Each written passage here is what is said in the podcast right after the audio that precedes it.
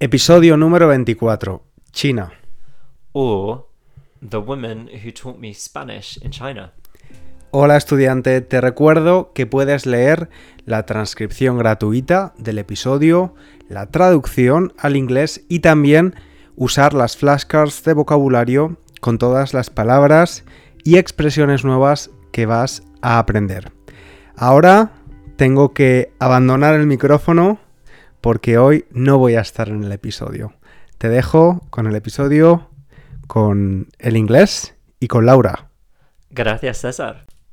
Pues, oyente, hoy es para mí un día especial porque voy a hacer el podcast sin César. Ahora espero que no cambies inmediatamente de podcast, pero escucha, porque tenemos en vez de a César aquí conmigo, tenemos a, un, a una invitada muy especial para mí. Ah, ¿Quieres presentarte? Sí. Hola, yo soy Laura. Eh, conozco al inglés desde hace 10 años y nos conocimos en China. Sí, es increíble, de hecho, ah, que digas, por ejemplo, 10 años. Claramente tienes razón, pero a veces flipo con todo el tiempo que llevo conociéndote.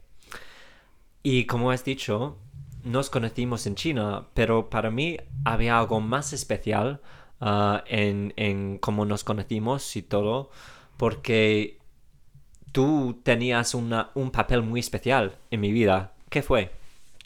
Pues bueno, yo, aparte de tu amiga, espero, fui, fue tu, bueno, fui la que te introdujo al pequeño mundo del español. Exacto. Es que tú fuiste mi, mi primera profesora de español y de hecho más o menos la única. Ah, me enseñaste español, podemos decir. Ah, lo que es claramente para mí muy especial porque ahora tengo una relación con un español, voy mucho a España. Es, es muy interesante para mí que pueda decir la, la primera persona más o menos con quien he hablado un poquito de español. Y quiero saber cómo era enseñarme. Pues eras un estudiante fantástico, aunque te machacabas a ti mismo mucho. Pues iba a decir que tienes que decir eso, ¿no? Que, que fui, fui un estudiante muy bueno. Pero pensaba que sería muy bonito para mí ah, invitarte aquí a- al podcast porque eh, sí, es poco común poder hablar con alguien que, que te enseñó.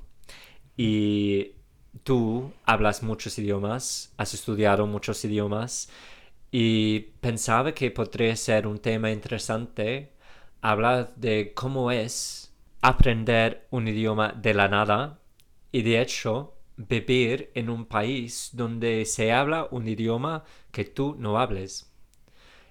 Y claramente en este caso era China, ¿no? Sí, la verdad es que te cuento un poco cómo llegué yo a China sin hablar nada de chino. Y mm, pues yo me fui a estudiar un año de carrera y mm, ¿Qué estudiaste? yo estudié administración de empresas. Ok. Y mm, antes de irme, pues decidí apuntarme a clases de chino. Y porque no quería llegar allí sin saber hablar nada. Entonces me apunté a tres meses antes de mudarme a China a una clase por semana en la cual la verdad es que no aprendí absolutamente nada y llegué a China sin saber absolutamente nada. Sí, pues me hace, me hace sonreír lo inocente que es eso, ¿no? Ah, pensar que con una hora de chino durante tres meses es suficiente, porque yo, habiendo estudiado chino también, es que no es para nosotros, siendo occidentales, Sí. no es como otros idiomas. Así que yo había hecho, antes de ir, un año muy intensivo de como seis horas de clases Sí. cada día durante un año. Y aún así me costaba muchísimo cuando llegué. Así que no puedo imaginar como tú, con 20 años, muy joven, Sí. Y con, con muy poco tiempo haber, ah, de, de haber estudiado, llegaste. Es como me parece es que tenías mu- muchísimo coraje. Bueno, yo me fui mm, efectivamente cuando tenía 20 años y fui con un amigo mío español también, que hablaba, en teoría hablaba bastante chino, pero bueno, cuando llegamos nos dimos cuenta que solo sabía pedir agua, que ya era suficiente, mucho más de lo que sabía pedir yo. Y mm, otra anécdota muy curiosa, yo cuando empecé a... cuando nos colocaron en los distintos niveles de chino, pues te hacen un examen, igual que cuando haces español, para colocarte, pues te hacen un examen de nivel. Y resulta que como yo había estudiado chino esos tres meses antes, yo dije, ah, pues yo no quiero estar en el nivel de principiantes, quiero que me pongan en mi nivel adecuado de avanzado. Entonces decidí eh, que, por ejemplo, en el, en, el ex- en el examen oral, cada vez que la persona de enfrente mío movía la mano, pues yo seleccionaba esa respuesta. y, mm, y- en, el, en el examen pues, de lectura, pues empecé a cantar canciones y cuando acababa la canción era la seleccionada. Y pues en el de escritura, pues bueno, parecido a lo mismo, los eh, caracteres que acaba de conocer, pues los ponía todos de una forma un poco aleatoria. Y bueno, y resulta que mi primera semana en China me pusieron en el nivel 4, ¿sabes?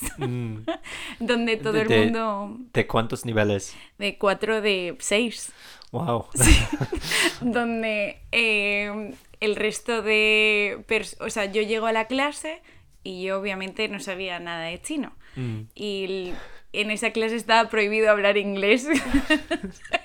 Con lo cual, yo, bueno, pues esta semana lo pasé muy mal. Y lo peor de todo era que mm, cuando nos ponían a hacer ejercicios grupales Mm. con todos los compañeros, nadie se quería poner conmigo porque eh, no obviamente no sabía nada de no sabía nada de chino, así que muy dura mi experiencia inicial. Pues muy dura, sí, puedo, puedo imaginar, pero muy mona también esa historia. Y claramente puedo entender muy bien, ah, porque sí, era muy difícil en, en las clases, porque en, en mi nivel, y no me acuerdo de qué nivel estaba, pero en, en mi nivel había muy poca gente de países occidentales. Quiero decir que la mayoría de los estudiantes con quien estaba eran japoneses y coreanos. Y es como no tenía otra opción que hablar chino porque no podía socializar con ellos en inglés Sí. de todos modos. Y había, de hecho, había bastante pocos ingleses o americanos en general. Había más españoles Es verdad. más coreanos, más japoneses.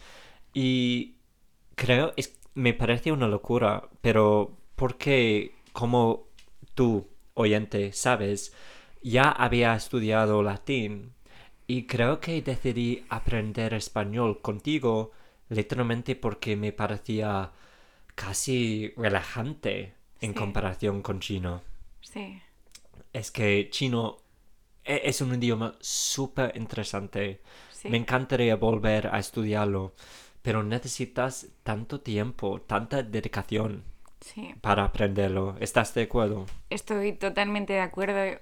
A mí, yo estudiaba en- cuando estuvimos en China como seis horas al día de clases, más luego cuatro horas eh, de, bueno, escribiendo caracteres y, Sí, sí. y la verdad es que muy duro, pero creo que una experiencia muy bonita porque te- a mí al menos me permitió experimentar la ciudad de una forma distinta, conocer a muchas más personas, meterte en la cultura de una forma más intensa.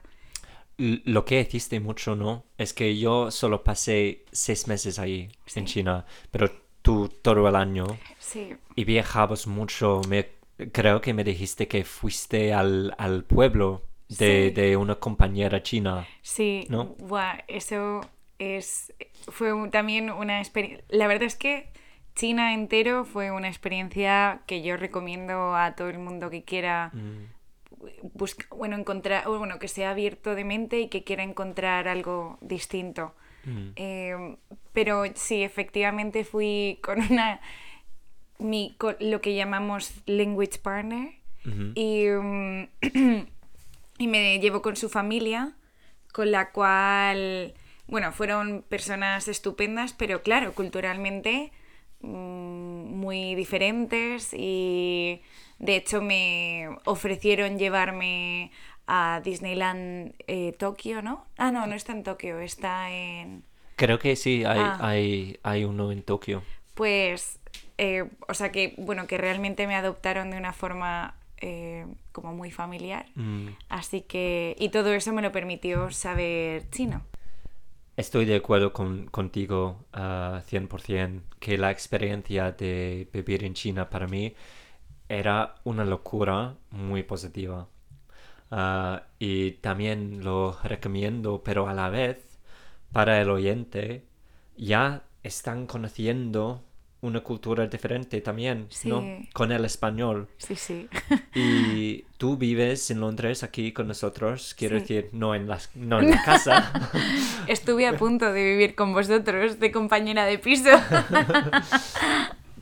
Pero, pero sí, aquí en la ciudad. Y llevas mucho tiempo aquí. Creo que te gusta mucho la cultura inglesa. Así que quizás puedes hablar un poquito de, de cómo es conocer otra cultura. No solo la china, pero también aquí. Pues, no sé, a mí conocer culturas me encanta, la cultura inglesa me, me encanta, me encanta el humor inglés y tengo amigos muy cercanos que viven aquí. Y bueno, y siempre te chocan cosas como de cualquier parte, ¿no? Y, con- y te- te- al final te tienes que adaptar si te quieres integrar. Sí, claro, claro. Y pues creo que como la, la última cosa que das, ah, claramente tú no has tenido que pasar por este proceso con el español, pero ¿tienes algún consejo habiendo aprendido bastantes idiomas? ¿Tienes un- algún consejo para el oyente? Pues diría que muchas ganas, que le pongan mucha paciencia, que no tengan vergüenza, porque yo creo que eso es lo que más me ha bloqueado muchas veces, pensar que lo que estoy diciendo está mal o se ríen de mí. y luego, Y de- lo siento por interrumpir, pero creo que para mí ah, me ha ayudado mucho China con eso, porque he tenido que perder totalmente el pudor cuando no podía comunicarme cero. ¿sabes? Y, y tuve que encontrar cualquier manera de hacerlo. Sí. Bueno, a mí aún me pasa y llego aquí siete años. Mm. Al final, bueno, eh, es un proceso y yo creo que al final todo el mundo que no habla ese idioma agradece que lo intentes. Mm. Así que yo cada vez que digo cosas mal, pues pienso que la otra persona le da igual. Y, y bueno, esto me ayuda. Pues de, de hecho, como has dicho, no le da igual, están, eh, están agradecidos Sí. de, de que hables su idioma con Sí. ellos. Y estoy de acuerdo contigo 100%. De nuevo, que cuando yo, en es- cuando yo estoy en España, la gente española siempre es muy amigable conmigo. Sí. ah, al, al respecto o con el respecto del tema de, de hablar español. Ah, siempre me reciben muy bien, ah, con, con mucho apoyo. Te voy a hacer una pregunta a ti. ¿Crees que cuando vas a España la gente cambia directamente al inglés cuando ven que no, bueno, que no eres de España? Que no soy español. Bueno, claro, sí. Ah, O que no hablas, no es tu primera lengua. Sí, sí, sí, sí. Ah, no lo creo hoy en día. No me acuerdo del principio, pero la verdad es que creo que muchos españoles tenéis la, la misma preocupación que tenemos Sí. los ingleses. Y creo que es que no quieren hablar inglés conmigo. De hecho, es un problema más que yo trato de, de convencerles a hablar conmigo en inglés porque dicen, me dicen, oh, me encantaría hablar inglés. Sí. Es que lo he estudiado, pero no tengo la oportunidad. Sí. Y digo, pues hablamos, hablamos en inglés y nunca quieren, de verdad. Dicen, Ya. la próxima vez, la próxima vez, te lo juro. Pero nunca pasa. Yo contigo hablo, yo creo, al principio hablábamos siempre en inglés y ya Que era innecesario. siempre en español, 100%. Pues eh, creo que nosotros tenemos un sistema un poquito donde tú hablas español y yo inglés a veces, porque los dos estamos muy cansados, ¿no? Sí. Ah, pero gracias por hablar conmigo hoy, solo en español. Un placer. Y ha sido el placer para mí. o- el placer todo mío tenerte aquí, la verdad. Y sí, una experiencia para mí muy guay. Ah, espero, oyente, que hayas disfrutado de este episodio especial. Y no te preocupes, la semana que viene César estará aquí de nuevo. Ah, gracias por escuchar. Un saludo. Un abrazo. Bien hecho. Gracias.